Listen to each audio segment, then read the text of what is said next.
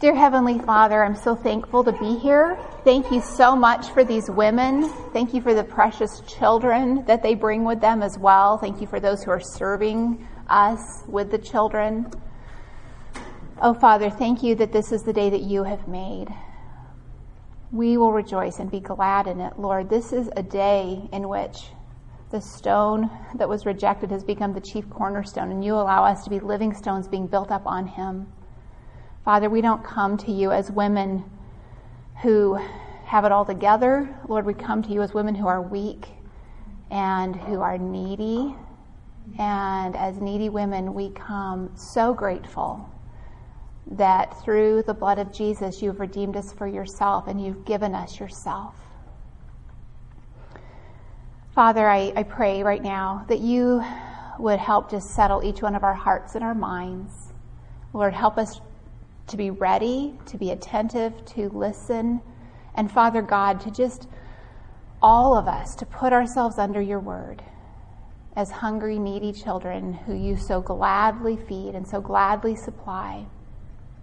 Father, I pray that you would make this lesson something useful in your hands, something useful to each woman, that it would be your tool to build up each woman, to, to bless her home, Oh, Father, please bless the people she lives with, her family who is outside of her home, as she grows as a woman who prays. Lord, I pray that our church would also be strengthened.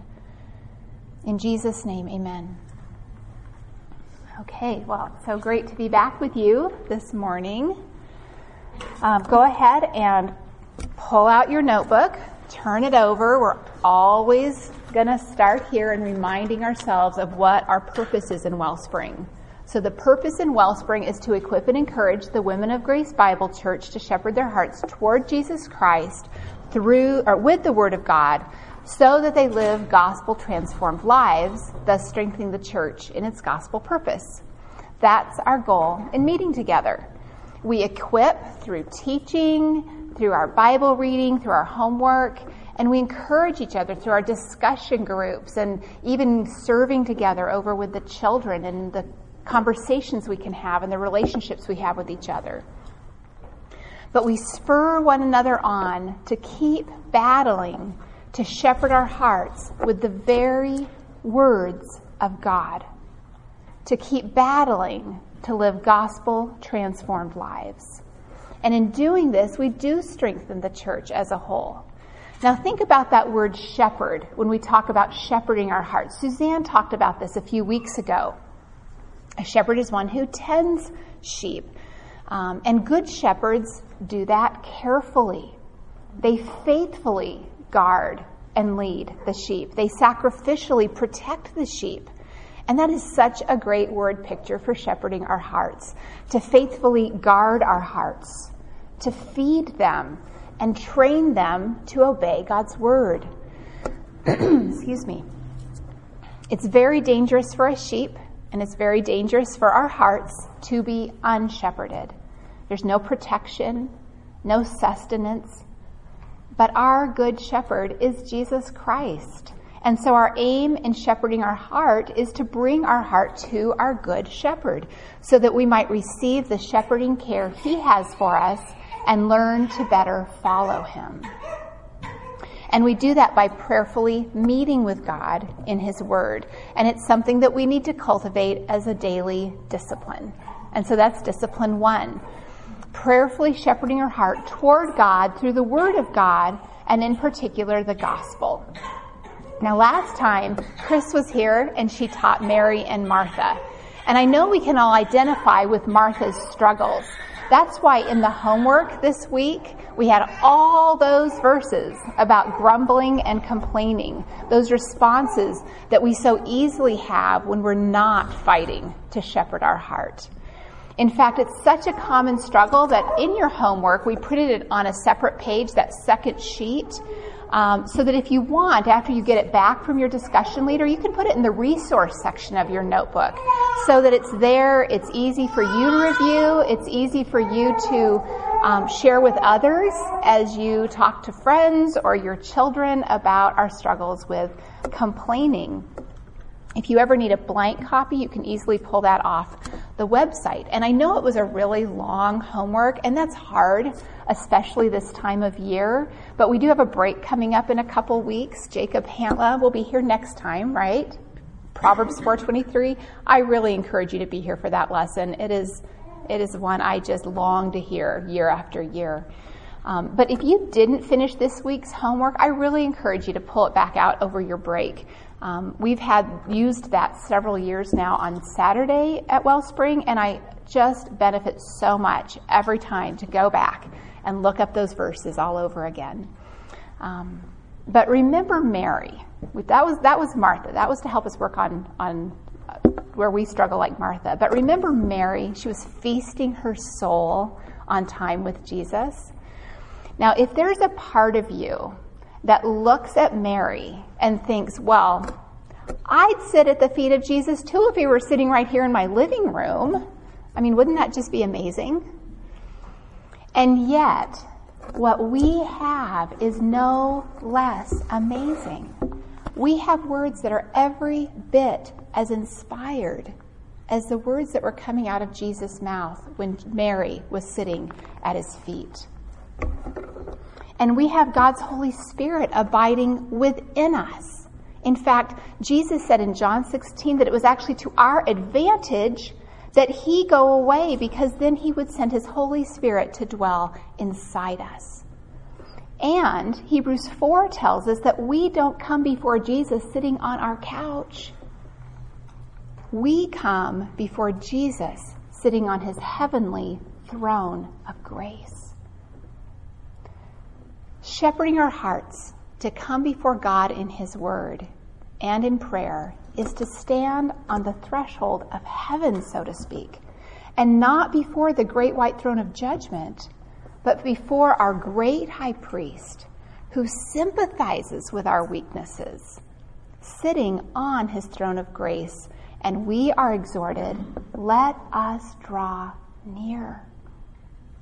That's what our lesson is all about today drawing near the throne of grace. And when we draw near, we receive mercy and grace to help in time of need, such as the tremendous need we have to be ministers of mercy and grace where we live and with our families. And that's discipline two, the home. She ministers to those in her household with her heart for God and the gospel. You know, relationships in our households and in our families are ongoing. We never run out of opportunities to show grace. Our homes are our prime opportunity for serving and loving others with our gospel, gospel transformed lives, whether it's people we live with or people we invite in so that we can show them the love of Christ.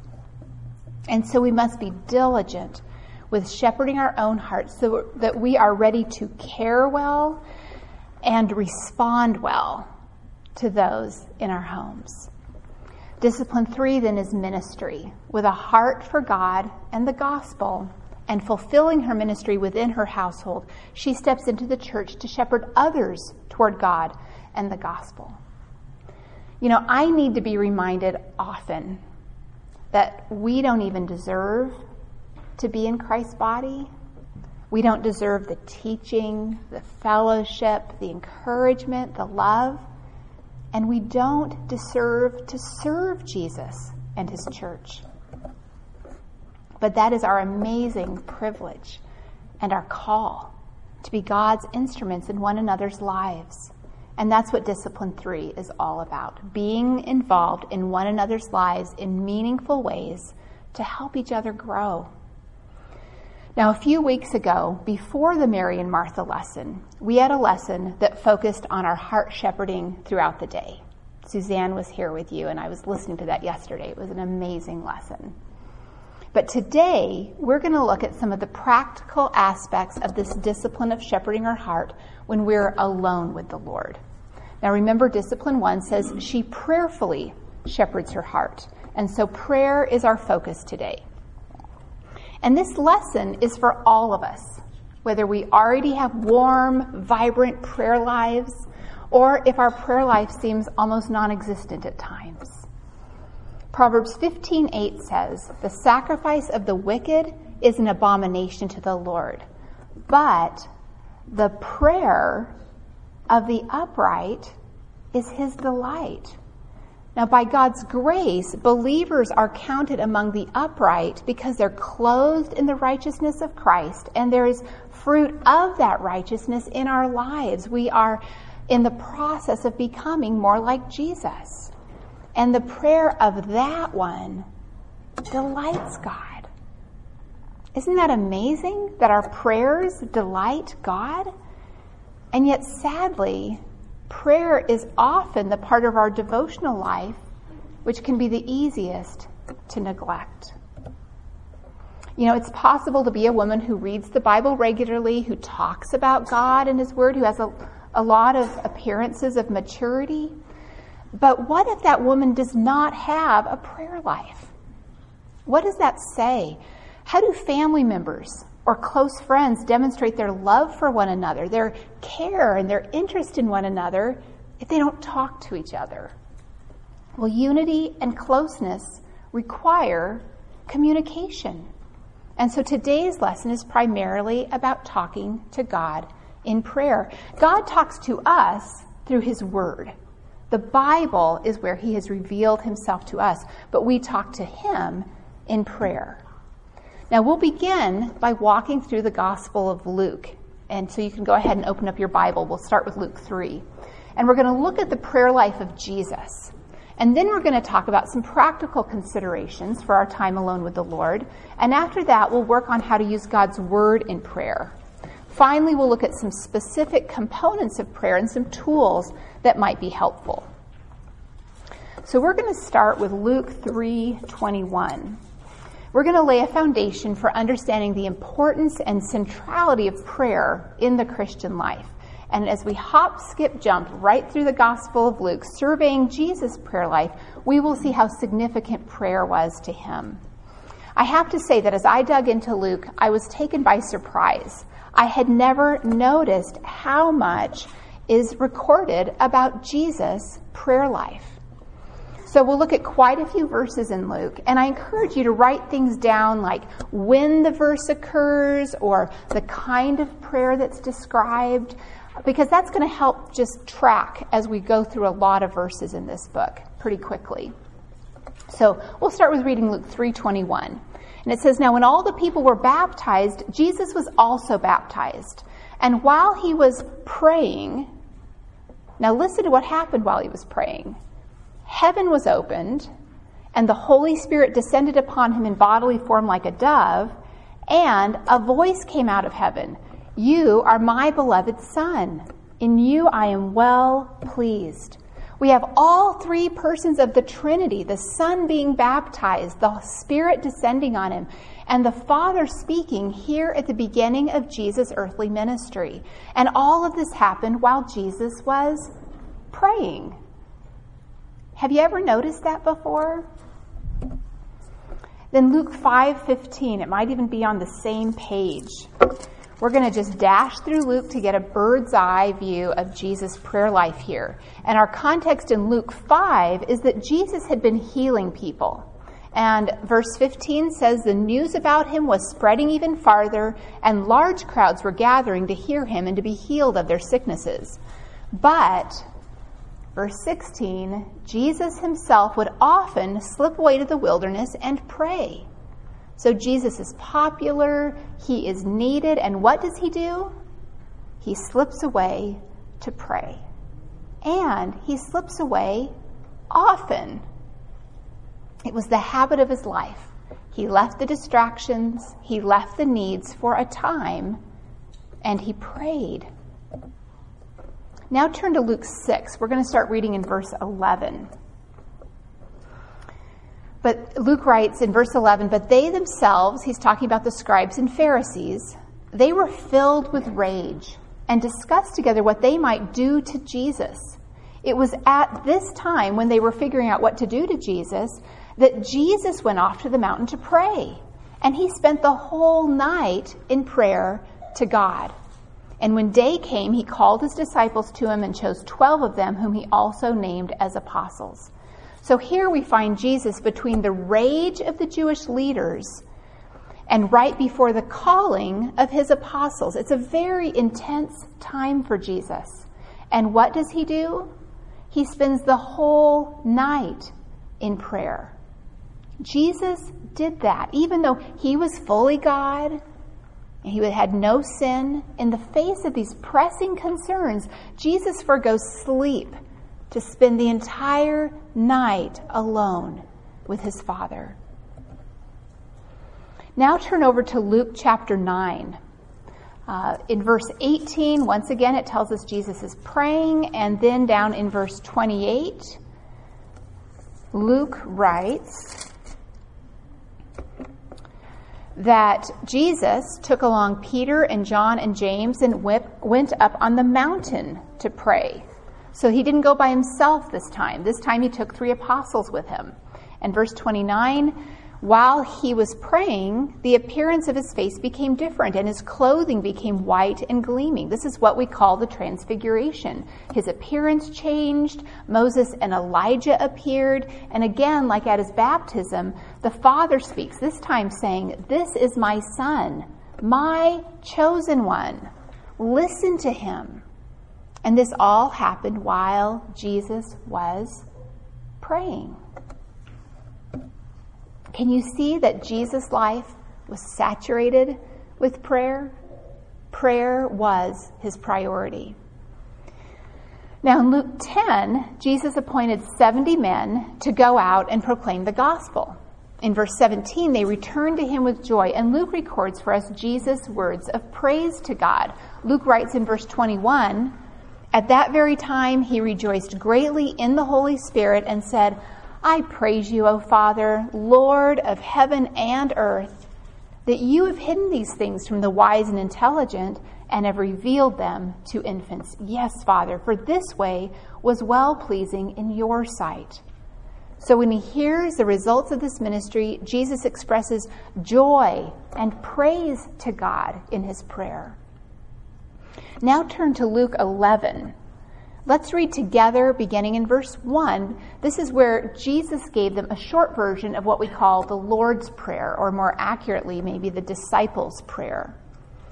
Verse 1 says, It happened that while Jesus was praying again in a certain place, after he had finished, one of his disciples said to him, Lord, teach us to pray, just as John also taught his disciples. Seeing Jesus pray made the disciples want to pray. Verse 2, he said to them, When you pray, say, Father, hallowed be your name. Your kingdom come. I'm sorry, hallowed be your name, your kingdom come. And so he teaches them to worship God and to pray for the coming of his kingdom. Verse 3 says, Give us each day our daily bread. They are to ask God for needs to be met, daily needs. And so if they're going to ask for daily needs, um, then they will be need they will need to be drawing near to God daily in prayer. Verse 4 and forgive us our sins for we ourselves also forgive everyone who is indebted to us and lead us not into temptation. So he ends with showing them that they need to be dealing with sin in prayer, confessing their own sin forgiving others' sin against them, and seeking God's help for their weaknesses so that they don't fall into sin's temptation. So when the disciples saw Jesus pray, they wanted to know how to pray, but they needed to be taught. And so do we. That's what we want to do today to help all of us grow stronger in prayer. Now let's fast forward to Luke 22. Here, Jesus is at the Last Supper with his disciples, the night of his arrest. And beginning in verse 17, Jesus gives thanks. First for the cup, and then again for the bread. Jesus included thanksgiving in his prayer life.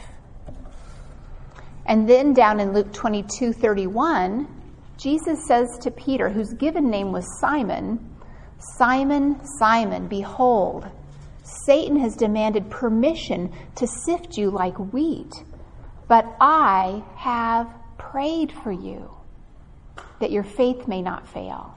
And you, and once you've turned again, strengthen your brothers. Jesus is on his way to the cross, and he's encouraging Peter by telling Peter that he had prayed for him. And do you know that Jesus still prays? Romans 8:34 says, "Who is the one who condemns? Christ Jesus is he who died, yes, rather who was raised, who is at the right hand of God, who also intercedes for us." Hebrews 7:25 says something very similar. To intercede means that he's praying for us. So Jesus is still talking to the Father on our behalf. Now later in the same chapter in verse 40, we find Jesus on the Mount of Olives. It says, When he arrived at that place, he said to them, Pray that you may not enter into temptation. Now, don't miss what Jesus was doing there. He had prayed for Peter, and now he's telling Peter and the other disciples that they need to pray for themselves. Just because Jesus prayed doesn't mean that they don't also need to pray. Verse 41 He withdrew from them about a stone's throw, and he knelt down and began to pray, saying, Father, if you are willing, remove this cup from me. Yet not my will, but yours be done.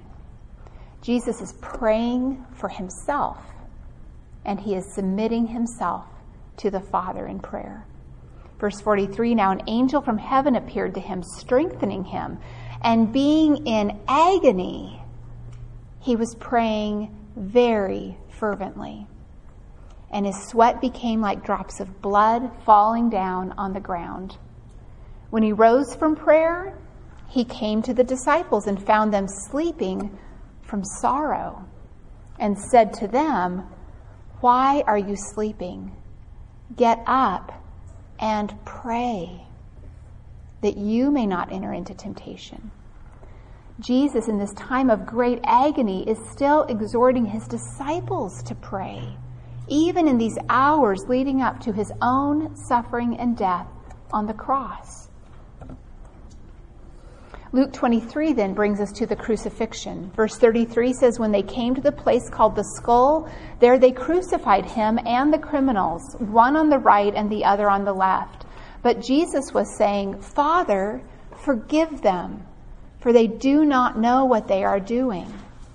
Jesus is on the cross and he is still praying, but not for himself. He's praying for those who are torturing him, killing him, mocking him.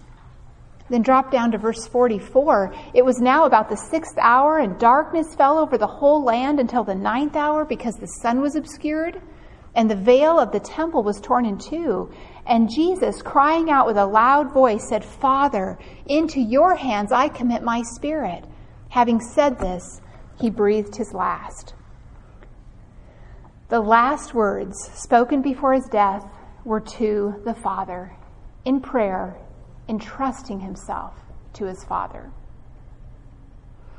Prayer matters to Jesus. He prayed alone, he prayed with others, he rejoiced in prayer, he agonized in prayer, he prayed for others, he prayed for himself. He thanked God. He submitted himself to God. And we didn't even look at most of the verses where he was giving teaching about prayer. But it's clear that Jesus' life was saturated with prayer, even as the Son of God. Even being sinless, he prayed. And he still prays. And he expects us to pray. We saw that, didn't we? Do you see that prayer is all about a relationship with God? And so we've started with looking at Jesus' prayer life because it's very motivating. His love for his Father, his love for being near his Father, his dependence and submission to his Father, his thankfulness to the Father. Wow. That's what we want to cultivate. That's what we want to aim for. And that's what's possible because of what Christ has done for us in the gospel. All right, so now let's turn our attention to some practical aspects of heart shepherding. uh, yeah, heart shepherding, prayer, meeting with God and His Word. We're going to look at some principles and we'll give you some suggestions for how to apply them. And if you already have a very strong biblical prayer life and a devotional life in God's Word, and that's going well for you, do not feel like you need to change a thing. That's awesome. Just persevere and press on. But sometimes it's helpful to change things up, just to try a fresh approach to some part of our time alone with the Lord. Or maybe there are some ways in which you really need to grow, and there are some tools here for you to try. Now, in all of it, we need to remember that the point is to draw near to God. Remember, he, Hebrews 4:16 says, "Draw near with confidence to the throne of grace." So let's look at some practical wisdom. Much of this comes from D.A. Carson's book, A Call to Spiritual Reformation. It's an excellent book on prayer that I recommend. And in the book, he says, much praying is not done because we do not plan to pray. The same thing can be said for reading the Word. Now, of course, we don't want a plan that will burden us, but a plan that serves us, that serves to help us draw near to the Lord and to grow, to be more consistent. That kind of plan is extremely helpful. So, what kind of things do we need to plan for? Now, you had some homework questions along that, those lines a few weeks ago.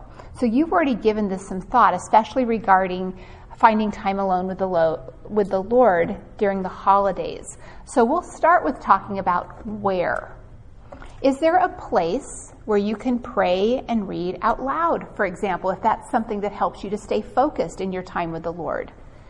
You know, some people find it helpful to be able to kneel during their time. Do you, eh, do you have a place where you can do that if that's helpful to you? Or where you can sing out of your Wellspring songbook if that's something that you like to incorporate in your time with the Lord? You know, for most of us, it really is helpful if we can be alone for this time. It doesn't mean there's not a place and a time for coffee shops or sitting on the couch while the kids are playing a game. Um, sometimes that's just the best opportunity that's available, but that might not; those might not be the most helpful choices on a regular basis. So it's just helpful to think about what's the right place for me to spend time with the Lord, and then it's also helpful to think about when. You know, 1 Thessalonians 5:17 says, "Pray continually." That's the kind of prayer that happens as we go about our day. It really emphasizes that prayer is about a relationship with God. Prayer is, in one sense, an expression of a believer's unbroken relationship with the Father. And I know some of you are really purposeful about making the most of your time in the shower or driving or out on a walk to pray. That is such a precious way to make the most of your time, to draw near to God and to care for one another in powerful, unseen ways. We absolutely don't want to make our time alone with God something that can only happen if we have a great big chunk of time. We want to be pursuing God in those small windows of opportunity. Um, you guys have maybe already talked about it on Thursday. We can leave our Bible open on the kitchen counter or open on our desk just to have that constant reminder that we need and want to get into God's Word. And it's right there. We can stop, we can read a verse, we can think about it, pray about it um, anytime during the day. I recently discovered an app where you can listen to the Bible, and I've enjoyed listening to whole books of the Bible while I make dinner. Um, it's just so wonderful that we have these resources. But we saw that Jesus' life also had specific time that was devoted to prayer when he would go to the wilderness or up on the mountain to pray, to prayer that had a starting point and an ending point. It was time specially set aside to, for prayer. That's what Colossians 4 2 is talking about when it says, devote yourselves to prayer. It's a command. And this kind of devoted prayer requires a commitment of time. Often it's helpful to tie this time to our time in the Word. For me, personally, usually early in the morning is best. But each of us just needs to think through our days, through our weeks, and evaluate when can we plan to draw near to the Lord in prayer. Is it early in the morning? Is it after the kids are off to school? Is it over our lunch break or at night? Does it need to be at a different time on different days?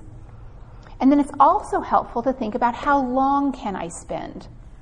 Is 30 minutes realistic for you? An hour? Sometimes more? sometimes less. You know, something I have found tremendously helpful when I have a limited time for my time with the Lord, less time than maybe I would prefer to have, I set a timer because that keeps me on task. Those little numbers are just spinning away there. And that helps me stay focused. Like, okay, this time is clicking away. I need to stay on task. I need to make the most of this time to really engage with God as I open up His Word and to draw near to the throne of grace in prayer. And you know what? Even when it's short, it can be a very sweet, intimate time with the Lord. Even if I don't finish all my reading or even if I don't pray for everything that I'd planned to pray for, that's okay. You know, I, I can jot down those things I didn't pray for on a slip of paper and put it in my pocket and make those things that I do pray for throughout the day. Sometimes I can get back and finish my reading later in the day. But even if I don't, I have still had time to prepare my heart to walk with the Lord through the rest of the day. And that's what we want to be aiming for. Whatever time you can commit to, I encourage you to make a plan for using it well, for making that to be a fruitful time. Uh, by taking the time to plan, even if it needs to be a flexible plan, we cultivate consistency and closeness with the Lord.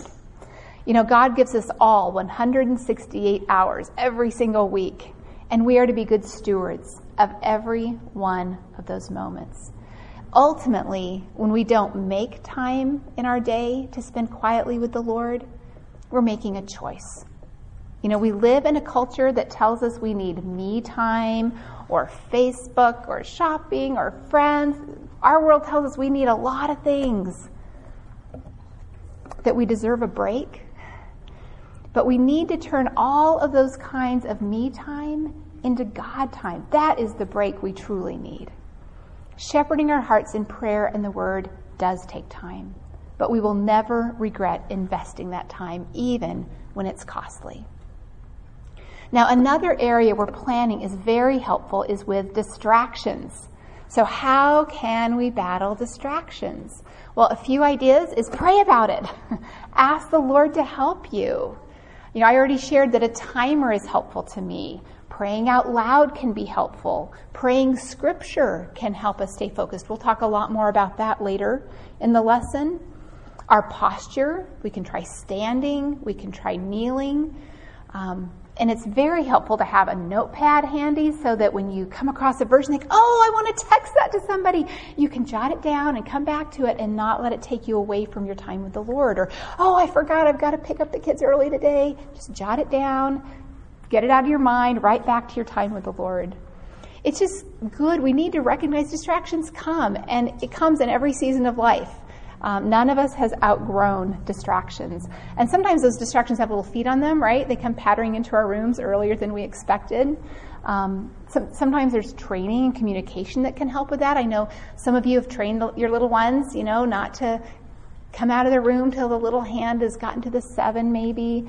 Um, Maybe you've purchased a picture Bible or a Bible on CD that they can listen to. But as you do that training, they begin to catch on that this time is precious to you. That that time that you have with the Lord is something that they, that you need. And they see how much of a treasure that is to you and that you depend on Him. And that's just such a gift to give to them. You know, Susanna Wesley had 19 children. She trained her children that when she was on her knees with her apron over her head, they were not to disturb her because she was praying. Her children learned early in life that seeking the Lord was of the utmost importance. I think maybe we need to bring aprons back. So we need to talk with those we live with and come up with a place and a time that works well for everyone in the house. We also just need to each honestly evaluate for ourselves to what extent our electronics help us or hinder us. Um, some find them to be very helpful, and some find them to be very distracting. We just need to be honest with ourselves about which one of those categories we fall into. And then, under various components, the last thing we'll consider is just some different components of prayer. We saw that Jesus' prayer life included thanks, praise, submission, intercession. Um, we want to grow in expressing these same kinds of things to God in prayer. We'll talk more about some of those when we open up our booklet together. But before we move on, we'll talk more about praying for others. Now, we certainly can and should pray for people as they come to our minds throughout the day, but it's also helpful to have a plan for how we can be faithful and consistent to pray for the needs around us. You know, I'll admit there are times I've taken down prayer requests at small group or talked to someone at church and told them I'd pray for them, and then I've dropped the ball. You know, I've never pulled out that slip of paper again, or I've just forgotten about it till I see them again, and I just I haven't kept my word. I didn't keep my word to pray for my brothers and sisters in Christ. And, and that's not what I mean to do, but it happens when I don't have a plan to help me be faithful. So I'm going to share a few ideas. Maybe you have some ideas that you can share with others in your discussion group. Things that work well for you. You know, some people like to pray on different days for different groups of people in their life. We'll see an example of that in our booklet. Um, you might want to make a list of more urgent needs that you pray for daily and then divide other prayer concerns up, praying for them once a week or every two weeks, kind of whatever time frame works best for you. You could put them on index cards. You could put them in a calendar, in a journal. My husband's grandma was an amazing prayer warrior, and she had a Rolodex some of you may not know what a Rolodex is, the old thing where you kept track of all your addresses, but she had all her prayer requests on a Rolodex. Now, one idea I got from a friend in my small group recently was to list out all the people by name that you want to pray for. So I'm going to list off some categories of people you might want to be praying for. These are some ideas. The whole point is we each need to decide prayerfully who we want to be faithful in praying for. But I'm going to just list off some categories to maybe get you thinking about people that maybe you haven't thought to pray for. Um, there's certainly our family, our roommates, clients, coworkers, our small group, Wellspring, people you serve with in church, children in next generation ministries, missionaries, our elders, your friends, government leaders, persecuted believers, unbelievers. The idea is to include the names for which you want to be faithful in prayer. And then this friend in my small group decided to alphabetize the names rather than put them in groups, like small group altogether. She alphabetized them, and then she decided that she could pray meaningfully for five people each day. So she put them in groups of five. It takes her 13 days to get through her list. But every day, she's praying meaningfully for five people. And she said that has helped her rather than just giving a blanket prayer, you know, Lord, please give the elders wisdom. That is awesome. Nothing wrong with blanket prayers, but it's really helped her. She's really enjoyed praying for Tom Angstead praying for his family and for his ministries because his name is on the list, not just in a group of a bunch of other elders, for example. So that was that was just a, it was I, I, love hearing how different people do it because it's um, it just helps keep my prayer life fresh. Um, you know, oftentimes I found it's helpful to come home from church and get out a sticky note and write down the needs that I heard about in talking to people at church and stick it right on my Bible. So it's there all week long to remind me of those concerns I want to be faithful in praying for. Now, the point is not how we do it, but rather how can we best cultivate faithfulness in drawing near to the throne of grace on behalf of others. Um, so you decide what you're going to pray for and how that's going to look for you, and you can try different things. You know, some of the most encouraging moments in my life have been when others have told me they have been praying for me. You know, one of God's means of grace to care for us and to build up his body is others praying for us and us praying for others. That is what we can do for each other. So now we are ready to talk about using Scripture in prayer. D.A. Carson says that using Scripture to inform our prayers is how we learn what our Heavenly Father wants and what He expects us to ask for. You know, God's Word is where we learn how to approach God. Remember, the disciples asked Jesus to teach them to pray. God teaches us to pray as we use His Word to pray. Now, that doesn't mean that we can't just talk to God. That's what prayer is. We can just talk to Him. But including God's word in our prayers helps us to learn how to pray according to his will. Now, there are a couple of things we want to avoid when we use God's word in prayer. We don't want to think that just saying the words of Scripture like a mantra or a chant or something um, has some special power. The prayer still needs to flow from our hearts out of our relationship with God through Jesus. And any kind of praying needs to be done with deep humility, with a deep awareness of how badly we need God, how we even need Him to help us pray. But one of the most helpful things about using God's word in prayer is that it teaches us to pray what's true. Um, it's a way for us to learn. So it's easy to say that, but it can help to see some examples. So turn to Psalm 139. We are going to read a passage, and then we're going to look at some examples of how we might take what's in this passage and use it in prayer. We'll look at how we can use it to agree with God, or to confess sin, to praise God. We'll look at how we could use it to thank God and then how we could plead with God from the truth of the verse for ourselves and for others. Now, if you have kids who went to summer camp uh, with student ministries, you may have heard uh, that Omri Miles led a breakout session on this. And several people shared with me that it was so helpful that I asked Omri, and he said we could use it here. Um, so go ahead, we'll uh, read Psalm 139, beginning in verse 1. O Lord, you have searched me and known me. You know when I sit down and when I rise up. You understand my thoughts from afar. You scrutinize my path and my lying down and are intimately acquainted with all my ways. Even before there is a word on my tongue, behold, O Lord, you know it all. You've enclosed me behind and before and laid your hand upon me. Such knowledge is too wonderful for me. It's too high. I cannot attain to it. Now we're going to use verse 1 and share some examples of how to use that in prayer. So David wrote, O Lord, you have searched me and known me. So we could start with confessing or agreeing with God about the truth of the verse. That's what confess means. It just means to agree with. We could pray, God, your word says that you have searched and known David. You've also searched and known me. That's just taking what's in the verse and agreeing with God about it. Now, all of these examples you'll find are in your outline. So agreeing with God about sin might be the might also be appropriate at this point if sin has been brought to light through that truth. So maybe something like, Lord, you've searched and known my thoughts, and you know my complaining attitude because that's what's in my thoughts. Lord, I'm thankful that Jesus died on the cross so that I can be forgiven and walk in newness of life. I'm not a slave to complaining. Instead of complaining, I offer my mind to you as an instrument of righteousness.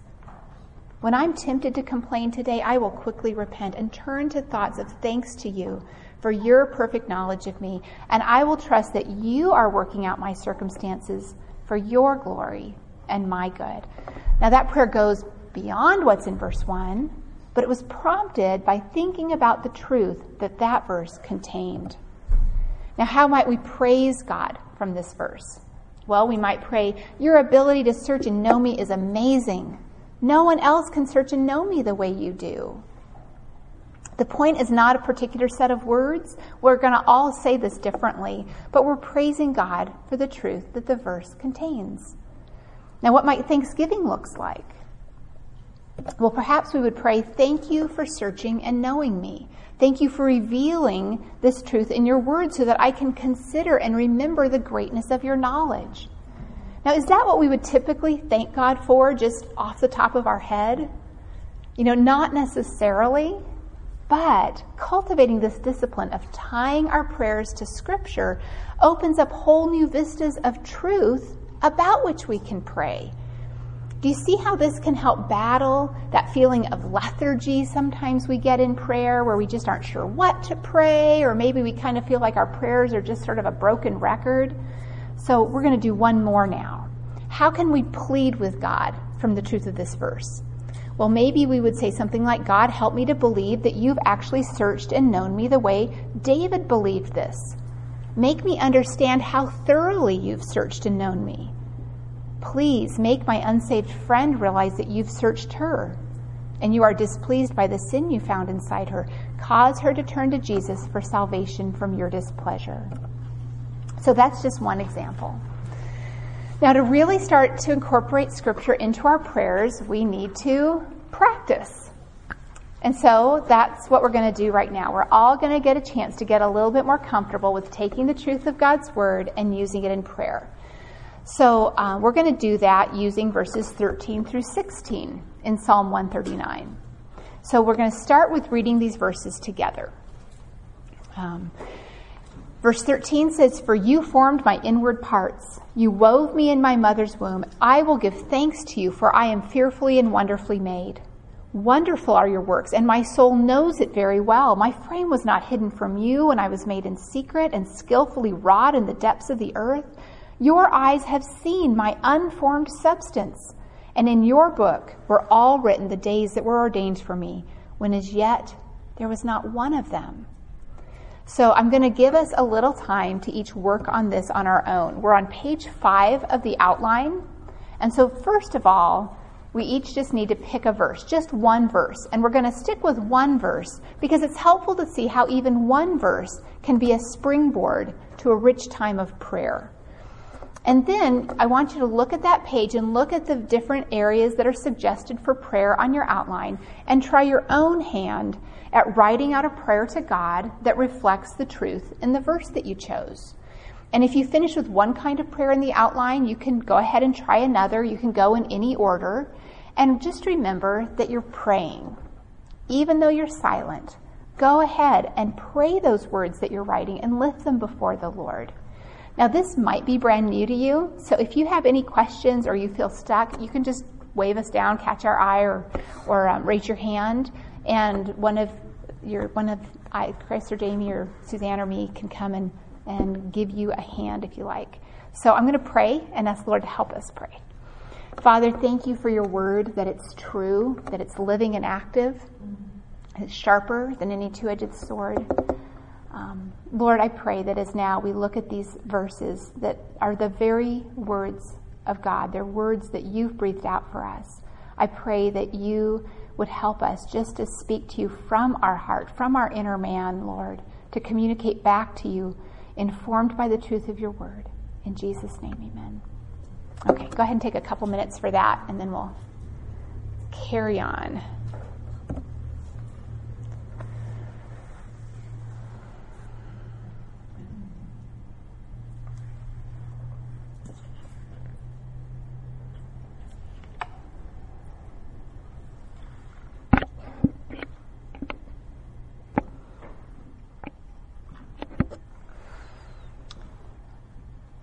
So, how did that go?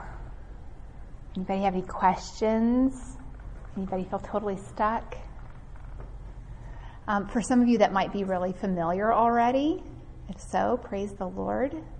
Um, you know, in your discussion group, you can share what you came up with if you want to. It's just often encouraging to hear one another pray, how other people talk to the Lord. But now that you've tried it for yourself, you can do this with verses that you find in your reading when you're spending time with the Lord in His Word, or when you review your theme journal, if you started one of those, or with verses in the booklet that you received today. Um, you'll see suggestions for doing this in the booklet, but remember that the whole idea is to just let God's Word teach us what to say as we approach the throne of grace.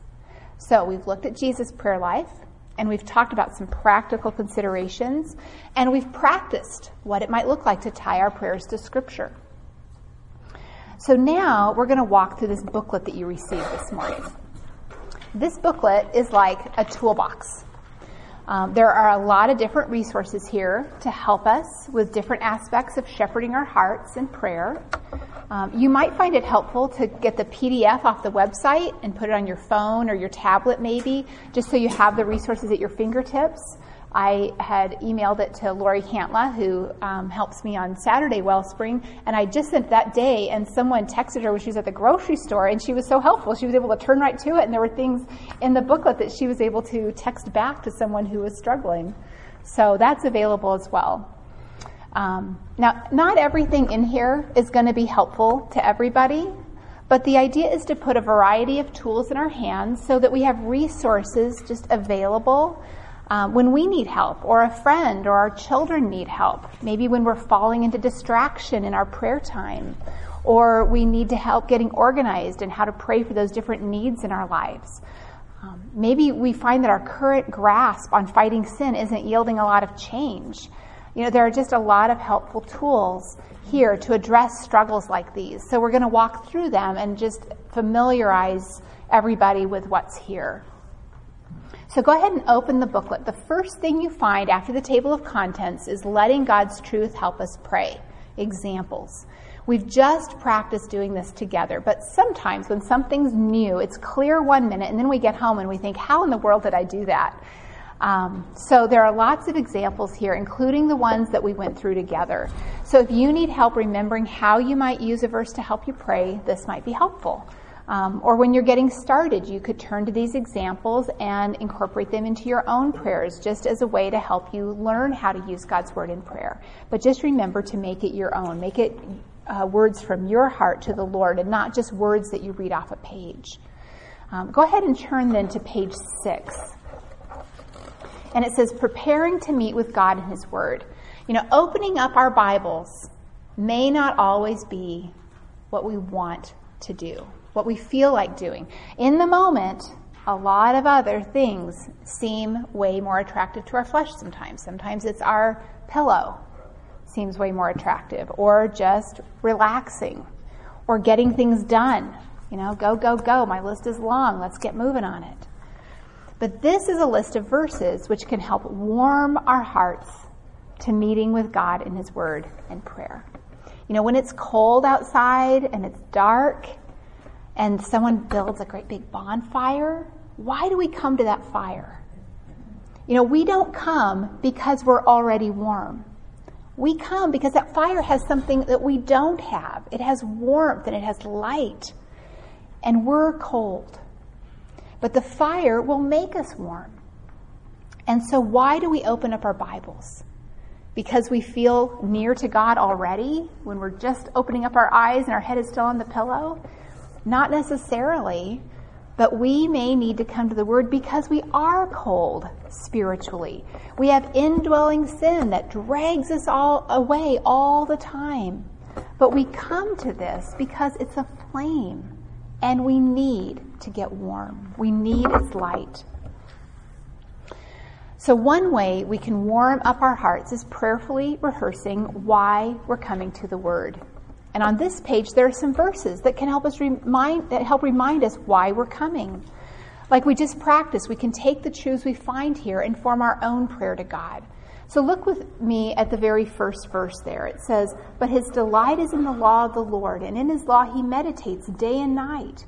He will be like a tree firmly planted by streams of water, which yields its fruit in its season, and its leaf does not wither, and in whatever he does, he prospers.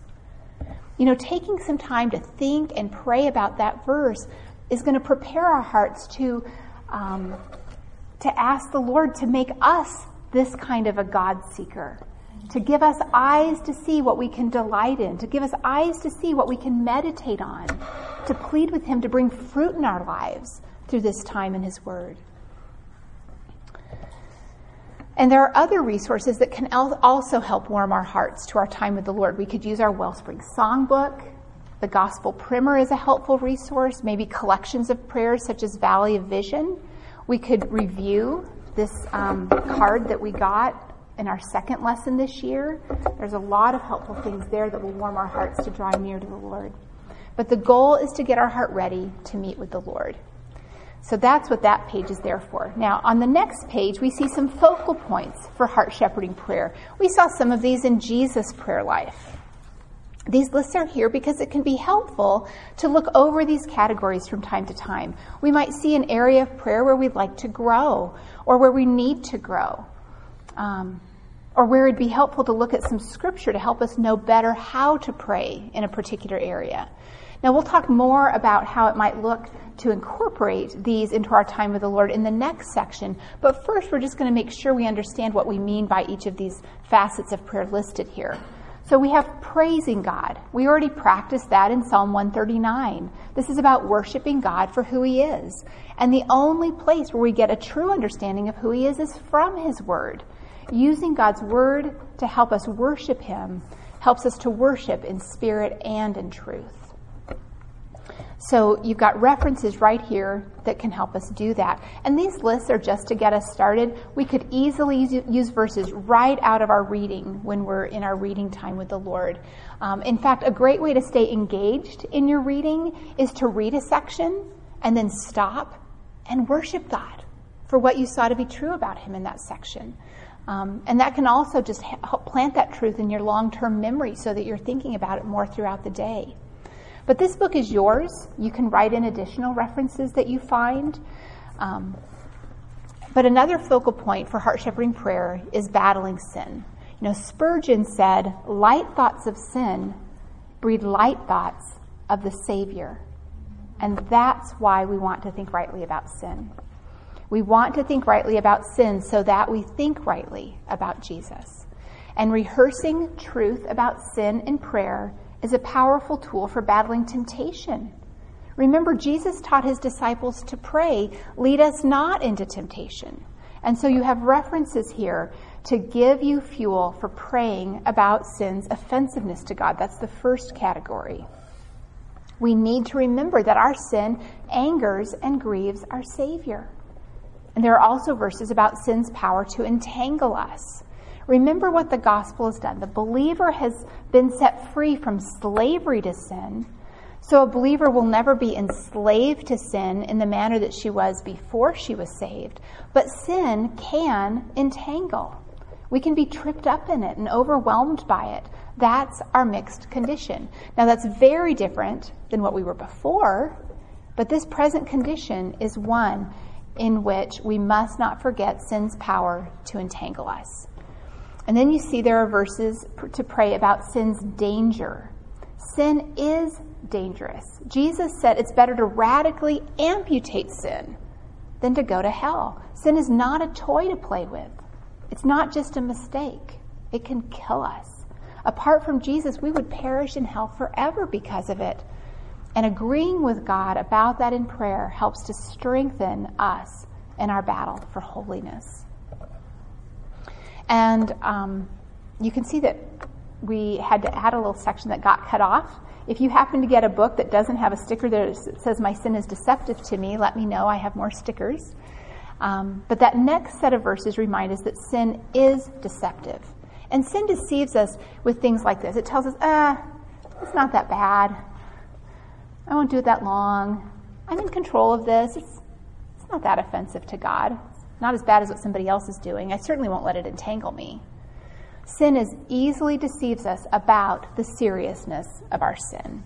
So if we don't fight to have Scripture's view of sin, we'll easily be taken in by sin's deception and become unconcerned about sin's nearness to us. We'll be vulnerable to sin's entanglements. Sin will become tolerable and even desirable to us. Before we know it, we can just become weaker and weaker toward our sin. We easily become protective of our sin and even justify our sin. If we do nothing, our view of sin only grows cloudy. So there's huge protection against sin and strength for battling sin in agreeing with God about the nature of sin on some regular basis. Maybe it's daily, maybe it's weekly, just reviewing what God's word says about the danger of sin. And then your next heading um, just gives some more verses about sin in general, and then we come to a section that says repenting of sin. These verses help us identify sin and instruct us in confession and repentance. They help us identify not only what we need to turn away from, but also what change looks like. And just like we practiced, we can take a look at the truth in the verses here and then use that truth to shape our own prayer. Now, farther on in the book, we'll find more tools which can help us with repentance. But anytime we're dealing with sin, we need to keep the gospel close at hand. And so you see there verses for rehearsing the gospel. Now, why would we do this? Why would we preach the gospel to ourselves? Well, because it's God's power in the gospel of Jesus Christ that has made us acceptable in his sight. That's the only reason we can come before His throne.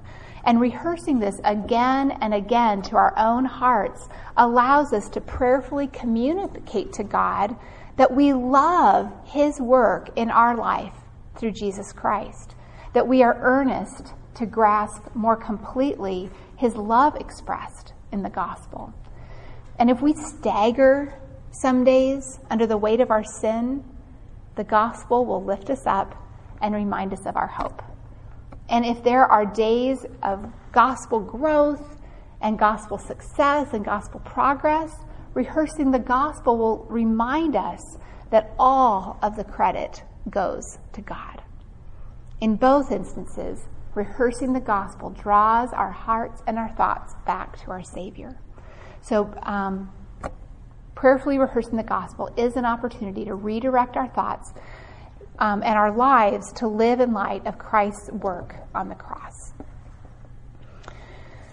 Um, okay, next you see then thanksgiving. Now, thanksgiving is commanded over and over in Scripture. It offers protection against anxiety and discontentment as we take note of the evidences of God's grace, His provision, His kindness, in everything from the really big work of salvation down to the little details of our lives. In fact, you got an opportunity to practice that in your homework this week. These verses give us many reasons for thanks, many ways to express thanks, and many benefits of thankfulness. And then finally, you see there verses that are titled Praying for Myself and Others. This is where we lay needs and burdens before the Lord and express our reliance on Him. Now, we already talked some about how we could organize those needs, whether we pray daily, weekly, or maybe even monthly for different needs. But these verses can help us know how to pray for others. They help us to pray according to God's word. And then on the next page, you see there's just blank space for you to record additional verses, whether they're verses you want to write out or you just want to put the references um, that you find for different areas. Now, that is a lot to digest. Okay, take a deep breath. We're still all here, we're together. Um, but beginning on verse 11, these, uh, there are verses that are laid out for these areas of prayer um, for each day of the week. We've taken verses from the le- lists that we've looked at and spread them out day by day. And remember, this is just a tool. This is something that some people are going to find really helpful. Others are going to say, yeah, that's just a distraction for me. I'm not going to use that. And that is A OK. Um, you might want to take what's down here, say on Sunday, and pray through that over several days rather than doing it all in one day. Or maybe you realize, you know, I really want to start incorporating rehearsing the gospel in my prayer time. That's not really a regular part of my prayer life. That's something I think would be helpful for me to add. So maybe you just make part, make use of that part of, of what's listed here. It's just there to serve you, whatever is helpful. But I want you to notice that the last section is called praying weekly. Um, there on Sunday, it says uh, praying for my small group and ministries in which I serve. You could write out the names of those people or put them on a sticky note and add them here. Um, but each day there's a different focus under praying weekly. Monday, the focus is on evangelism. Tuesday, it's government, world events, things like that. Wednesday, it's missions, Team PNG, and others who are involved in global ministry. Um, you know, we, we want to be a church. We need to be a church that supports our missionaries well. You guys know those ladies personally. They've been here with you um, this year and probably last year as well. So, this is a tool that could help us be faithful in praying for them. Um, Thursday has miscellaneous needs. Friday has our extended family. And then Saturday lists some ways that you could pray for Grace Bible Church. Tom Angstead um, took the time to write these out for us. And then each week, you could go back and just cycle through and pray for those things again if that's helpful to you. And that's just one suggestion. There's no expectation, again, that you will pray this way. But what I do plead with you is to be faithful in prayer, however that works best for you. Um, please pray for our missionaries. Pray for our church. Our church just sent three families to the other side of the planet. We just bought a building. We need the grace and mercy that Christ has for us as we draw near to Him on His throne of grace. Well, then on page 25, you see praying through Titus 2. I talked with somebody already about that this morning. We talked about that when we taught the Titus 2 lesson. You know, there are a lot of times when we don't see growth in an area of our lives unless we're thinking and praying about it regularly. And that's just so frustrating, you know, to know that we need to grow, but we don't see a lot of progress. Um, so this page right here has Titus 2 written out at the top of it. it. It lists some ways that you could pray about it, and then it also lists out all of those qualities from Titus 2. And again, it's just another tool. You can use it to the extent that you find that to be helpful. Um, on the next pages, um, you see a gray circle, and then the next page is a blue circle. If you were in Wellspring last year, those are familiar to you. If you are new to Wellspring this year, don't worry about it because Tom Angsted will be here with you in April to teach the lesson that those go with. But they are a really helpful tool. Once you hear the lesson, you're going to be really glad that they're right there in the middle of your book so that you can refer to them. Um, okay.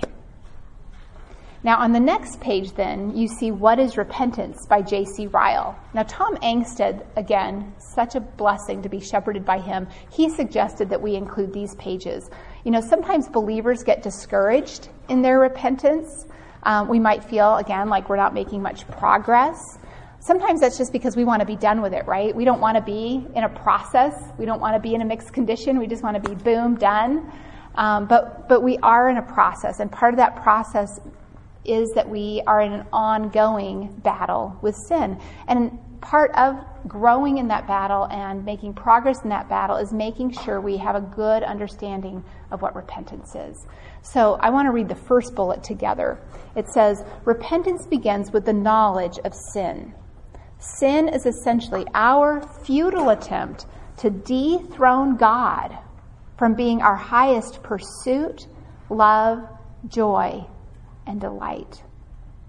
Sin is substituting primarily ourselves in God's place as our highest pursuit, love, joy, or delight, whether that's in our thoughts, our words, our attitudes, our deeds, our desires, our relationships, or our emotions. Repentance begins with understanding this. Do you? Now, doesn't that just cut right to the root of our sin? And the rest of these are just like that. There is a lot to be gained by coming back and reading these on our own. There is a lot here to strengthen us in our battle with sin. Now, the next page is to help us prepare for temptation. Now, remember, when we looked at Jesus' prayer life, on several occasions, he exhorted his disciples to pray that they not fall into temptation. So, what we do to prepare for temptation is a significant part of our battle with sin. Now, we're not going to read through all of this together, but it's, again, very worth coming back to on your own. Chris said I could give this to your assignment when you're on break, is come back and read this book. Um, I have found it really helpful. I turn back to this page, this page in particular, quite often, in part because it reminds me that resisting temptation is not complicated. It can be hard, but it's not complicated. And I need to remind myself of that and pray about that as part of my battle with sin. Now, we're almost to the end. Uh, the last tool in our shepherding handbook is a recovery plan. You know, it's so easily easy not only to fall into sin, but then also to respond unbiblically to our own sin, to wallow in it for a while, to feel weighed down with the guilt, to give up, to wrongly think that we have to deserve for God to receive us back into close fellowship with Him again. You know, that maybe we just ought to feel rotten for a while just to prove that we're sorry. But none of those responses reflect what Christ did on the cross. It's really, really important that we understand and believe that. The most God honoring response to our own sin is to turn back to God in repentance immediately, right away, to receive what Christ has done for us on the cross, and to walk in newness of life. And this recovery plan lays out what that could look like. It doesn't have to look just like this, uh, but there are some really helpful principles here that can help us turn away from wallowing in our sin and guilt and get our eyes back on Jesus. And again, it's a tool. If this is an area where you want help or someone you know would like some help, you might want to give that a look. Um, and then finally, you have a couple blank pages. You know, if you if when you pray you find that the things you're praying for changes from time to time, you might want to put those on sticky notes and put them back here, and then it's easy to update without having written all over your book um, and having to erase it or something. Um, but so that that's what's in here. Are there any questions? If you have questions, please ask any of your teachers here on Thursday, or feel free to call me or email me. Um, you know, these again, these are tools. They're suggestions. They're things to try. There are things that might enrich our time of drawing near to the Lord. Um, but in the coming days, we need to anticipate that we may get discouraged by failure to live up to our own expectations, right? Maybe you're already feeling like that. Maybe you're already feeling like, eh, why can't I keep up with my reading plan? Or I didn't finish my homework again. Um, maybe we're, you know, just really easy to be discouraged by our own lack of faithfulness in prayer. But that's one reason why we come together. It's so that we can encourage one another, that we've got to keep fighting for this. If you just need to be faithful with what you're already doing, it's going well, then do that. Be encouraged and encourage others to persevere. And if you need tools to make this discipline fresh and fruitful in your life, then give these things a look. Um, but to close, we're going to read together the letter that you received when you came in. It should be at the back of your notes. It's on white paper. This is a great summary of why this all matters. It's not just about us individually. God designed us to need each other in the body. And so we shepherd our hearts, we meet with God, we preach the truth to ourselves throughout the day so that we're ready to shine the light of Jesus to those around us, beginning in our homes and beyond, living humble, authentic lives of dependence on Jesus. So, follow along as we read this. It's a little long, but it's just so good. I really hope that this is helpful to you. Dear brothers and sisters in Christ, I need you. I need you to help me. I need you to live your life in such a way that it intends to draw my attention to the glory and greatness of God.